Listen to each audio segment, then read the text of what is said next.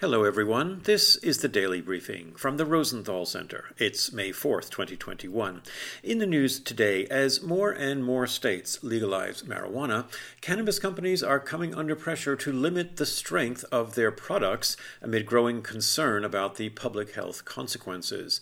The steadily rising levels of THC, that's the intoxicating component of pot, in such products, has led to an alarming spike in cases of psychotic episodes among young people and it can impair brain development, many studies show.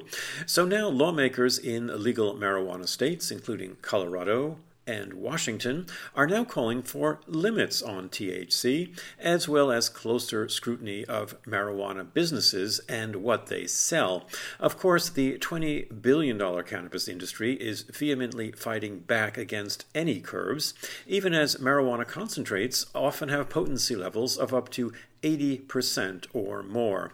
We need such limits on THC to protect consumers, especially kids and young adults.